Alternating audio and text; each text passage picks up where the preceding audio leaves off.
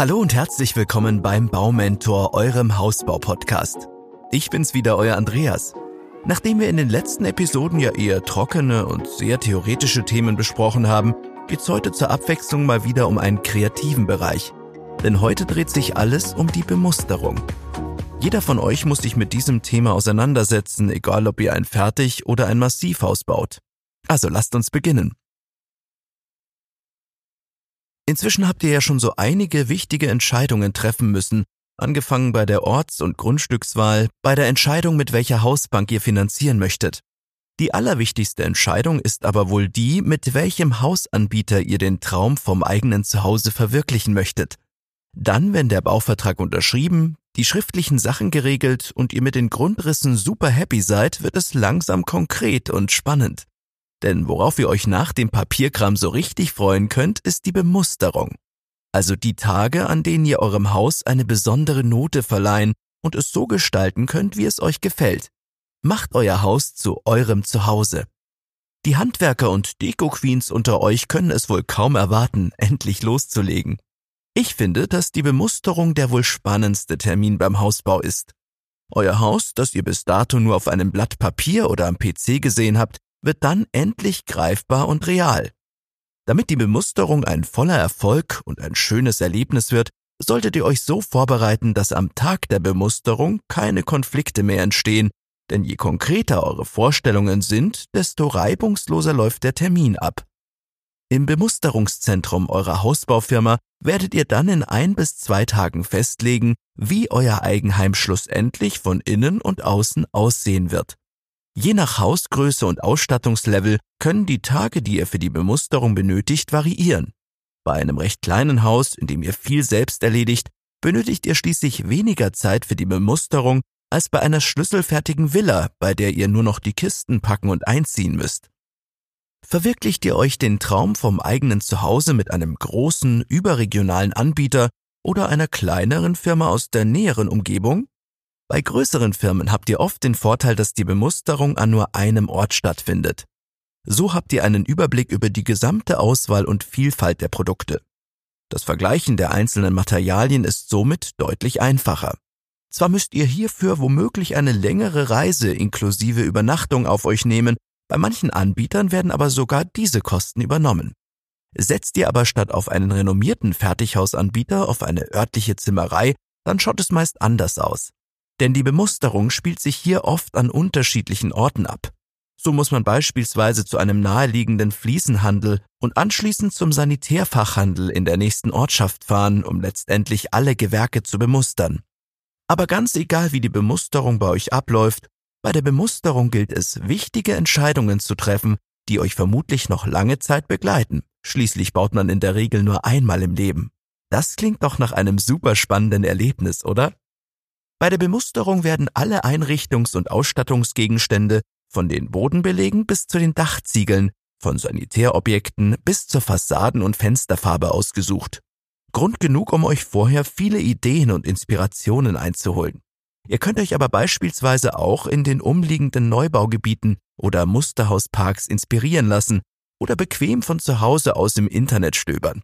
Schließlich gibt es heutzutage so viele Plattformen, auf denen ihr unendlich viele Inspirationen bekommt. Hilfreich ist es auch, euch mit anderen Bauherren auszutauschen und Preise gegenüberzustellen. Viele Menschen setzen bei der Produktwahl auf ihre Sinne und müssen die Materialien anfassen und fühlen. Deshalb empfehle ich einen Besuch im Fachmarkt oder im Ausstattungszentrum der Fertighausfirmen. Hier könnt ihr die einzelnen Produkte live erleben. Wo wir gerade bei dem Ausstattungszentrum der Fertighausfirmen sind, wisst ihr, dass man bei einigen Fertighausherstellern im Voraus auch an einer geführten Vorbemusterung teilnehmen kann? Dabei bekommt ihr schon einen ersten Überblick über die Vielzahl an Produkten. So könnt ihr zudem den Leistungsumfang und die jeweiligen Preise erfragen. An diesem Tag werdet ihr von einem Fachberater aus der Bemusterung begleitet, der all eure Fragen beantwortet und euch beratend zur Seite steht. Wisst ihr, dass es manchmal sogar günstiger ist, das Komplettpaket vom Fertighausanbieter direkt zu beziehen, als sich die einzelnen Gewerke und Materialien von verschiedenen Anbietern zu beschaffen? Mein persönlicher Tipp. Da der Leistungsumfang bei jeder Baufirma unterschiedlich ist, solltet ihr die Bauleistungs- und Ausstattungsbeschreibung wirklich sehr genau unter die Lupe nehmen. Ist euch bekannt, welche Materialien, Ausstattungen und Leistungen bei eurem Fertighausanbieter bereits im Standard enthalten sind? Oftmals sind zwar alle Gegenstände inkludiert, aber dennoch gibt es große Unterschiede. Es gibt nämlich Baufirmen, die lediglich eine 0815 Grundausstattung berechnen, und dann gibt es Firmen, die bereits einen sehr hohen Standard bieten. Es lohnt sich deshalb im Vorfeld genügend Zeit zu investieren, um den Leistungsumfang eures Hausanbieters zu studieren. Zwar entscheidet letztendlich oft der Preis, aber was bringt es, ein angeblich günstigeres Angebot zu unterschreiben, wenn aber dann spätestens bei der Bemusterung hohe Mehrkosten auf euch zukommen, weil beim günstigeren Hausanbieter der Standard wirklich sehr ernüchternd ist. Wir, das Baumentor-Team, haben euch die sieben wichtigsten Punkte zusammengefasst, auf die ihr euch im Voraus gut vorbereiten solltet und Dinge, die ihr zur Bemusterung mitbringen müsst. Erstens. Unterlagen, Papierkram und Muster. Was ihr auf keinen Fall vergessen solltet, sind all eure Pläne und Unterlagen.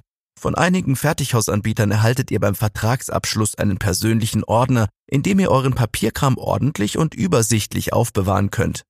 Wenn ihr in diesem Ordner alles ordnungsgemäß abgeheftet habt und diesen mit zur Bemusterung nehmt, kann eigentlich gar nichts schiefgehen.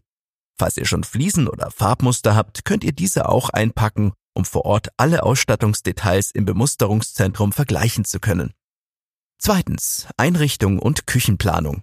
Hier habe ich einen guten Tipp für euch. Entweder zeichnet ihr eure vorhandenen oder geplanten Möbel in die Pläne ein, oder ihr erstellt kleine Schablonen, die ihr dann auf eurem Grundriss hin und her schieben könnt. Auch hier gibt es Fertighausanbieter, die das Basteln für euch übernehmen und euch die Möbelschablonen aushändigen. So könnt ihr ganz einfach festlegen, wo welche Möbel später einmal stehen sollen.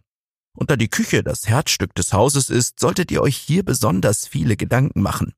Egal ob eure Küche aus der vorherigen Wohnung mit ins neue Haus ziehen soll oder ob ihr eine komplett neue Traumküche geplant habt, die Küchenpläne müsst ihr auf jeden Fall mit zum Bemusterungstermin bringen. Denn euer Fertighausanbieter muss ja die geplanten Strom- und Wasseranschlüsse prüfen. Soll die Küchenarbeitsplatte direkt in die Fensterleibung laufen? Diese Ausführung ist sehr schick und ihr spart euch zudem das Fensterbrett für das Küchenfenster. Möchtet ihr eine Dunstabzugshaube oder soll die bereits im Kochfeld integriert sein? Sollen eure Elektrogeräte wie Wasserkocher und Kaffeemaschine auf der Arbeitsplatte stehen oder sollen die Geräte in einem Schrank verstaut und versteckt werden?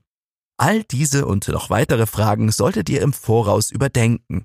Denn nur mit einer guten Vorbereitung spart ihr euch bei der Bemusterung Zeit, Nerven und Diskussionen mit eurem Partner. Drittens. Fußboden und Wände. Macht euch im Voraus schon Gedanken, welche Farben und Bodenbelege ihr für die einzelnen Räume favorisiert. Um ein harmonisches Gesamtbild zu schaffen, sollten natürlich auch die Innentüren mit allen anderen Materialien im Einklang stehen.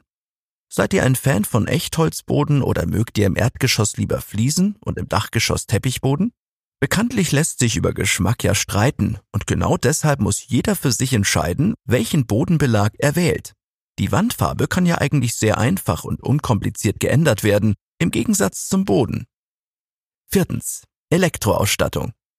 Dann, wenn ihr wisst, wo später die einzelnen Möbel stehen sollen, tut ihr euch bei der Elektroplanung natürlich deutlich leichter. Benötigt ihr zum Beispiel zusätzliche Steckdosen neben dem Bett, weil nicht nur die Nachttischlampe, sondern auch das Wasserbett einen Stromanschluss benötigt? Solche Dinge solltet ihr unbedingt beachten. Für die Weihnachtsdekoration zum Beispiel sind Steckdosen in Fensternähe oder sogar in der Fensterleibung sehr von Vorteil. Denkt auch an TV-Anschlüsse, Telefonanschluss, SAT-Anlage, Netzwerkanschluss, Beleuchtung und Extras wie zum Beispiel elektrische Rollläden und Heizsteuerung. Es gilt lieber eine Steckdose zu viel als eine zu wenig. Fünftens. Sanitärobjekte. Auch bei den Badobjekten gibt es einiges zu beachten. Habt ihr im Erdgeschoss nur ein Gäste-WC geplant oder wird dort auch eine Dusche integriert? Wenn ihr euch für eine Dusche entschieden habt, dann empfehle ich euch gleich eine bodengleiche Dusche einzubauen. Barrierefreiheit ist nämlich nicht erst im Alter ein wichtiges Thema. Des Weiteren müsst ihr euch für folgende Dinge entscheiden. Wand- oder Stand-WC, freistehende Badewanne oder mit gefliesten Ablageflächen, Doppelwaschtisch oder Einzelwaschbecken, Waschmaschine im Erd- oder im Obergeschoss. Für welche dieser Varianten würdet ihr euch entscheiden? Sechstens. Terrassenplanung. Habt ihr euch schon Gedanken gemacht, wo ihr gerne eure Terrasse haben möchtet und wie sie aussehen soll? Da die Sonne ja den Tag über um euer Haus wandert, würde ich persönlich gleich zwei Terrassen einplanen. Eine kleine Frühstücksterrasse im Osten, die von der Küche aus zugänglich ist, und eine große Terrasse, auf der genug Platz für die ganze Familie und Freunde ist. Um kurzen Weges auf die Terrasse zu gelangen, ist ein Zugang vom Wohn- und Esszimmer sowie aus der Küche sehr sinnvoll. Wie groß eure Terrasse später einmal sein soll und wo sich diese befindet, müsst ihr zum Zeitpunkt der Bemusterung schon wissen, denn daraus ergibt sich, in welchem Bereich die Putzschiene eventuell höher gesetzt werden muss. Siebtens. Außenfassade, Dach und Schornstein. Wie soll euer Haus einmal ausschauen? Möchtet ihr ein nordisches Häuschen mit Klinkerfassade oder ein Landhaus mit Fensterläden? Oder doch lieber eine geradlinige Fassade? Was haltet ihr von Highlights in der Fassade, beispielsweise durch Holzpaneele oder durch farbige Putzstreifen? Auch die Dachziegeln tragen zum Gesamtbild bei. Und auch hier gibt es große Unterschiede. Bevor ihr euch aber für eine bestimmte Ziegelform und Farbe entscheidet, solltet ihr im Voraus unbedingt im Bebauungsplan prüfen, ob euch dort vielleicht irgendwelche Auflagen erwarten. Zum Beispiel müssen die Dächer im alten Ortskern oft mit roten Ziegeln eingedeckt werden, um optisch in die umliegende Bebauung zu passen. Aber nicht nur Ziegeln gehören aufs Dach, auch Dachrinnen, die eventuelle Schornsteinverkleidung und die Schneefanggitter müssen ausgesucht werden. Denkt auch darüber nach, ob ihr zu einem späteren Zeitpunkt eventuell eine Solaranlage nachrüsten wollt und dementsprechende Vorkehrungen getroffen werden müssen. So viel also zum heutigen Thema Bemusterung.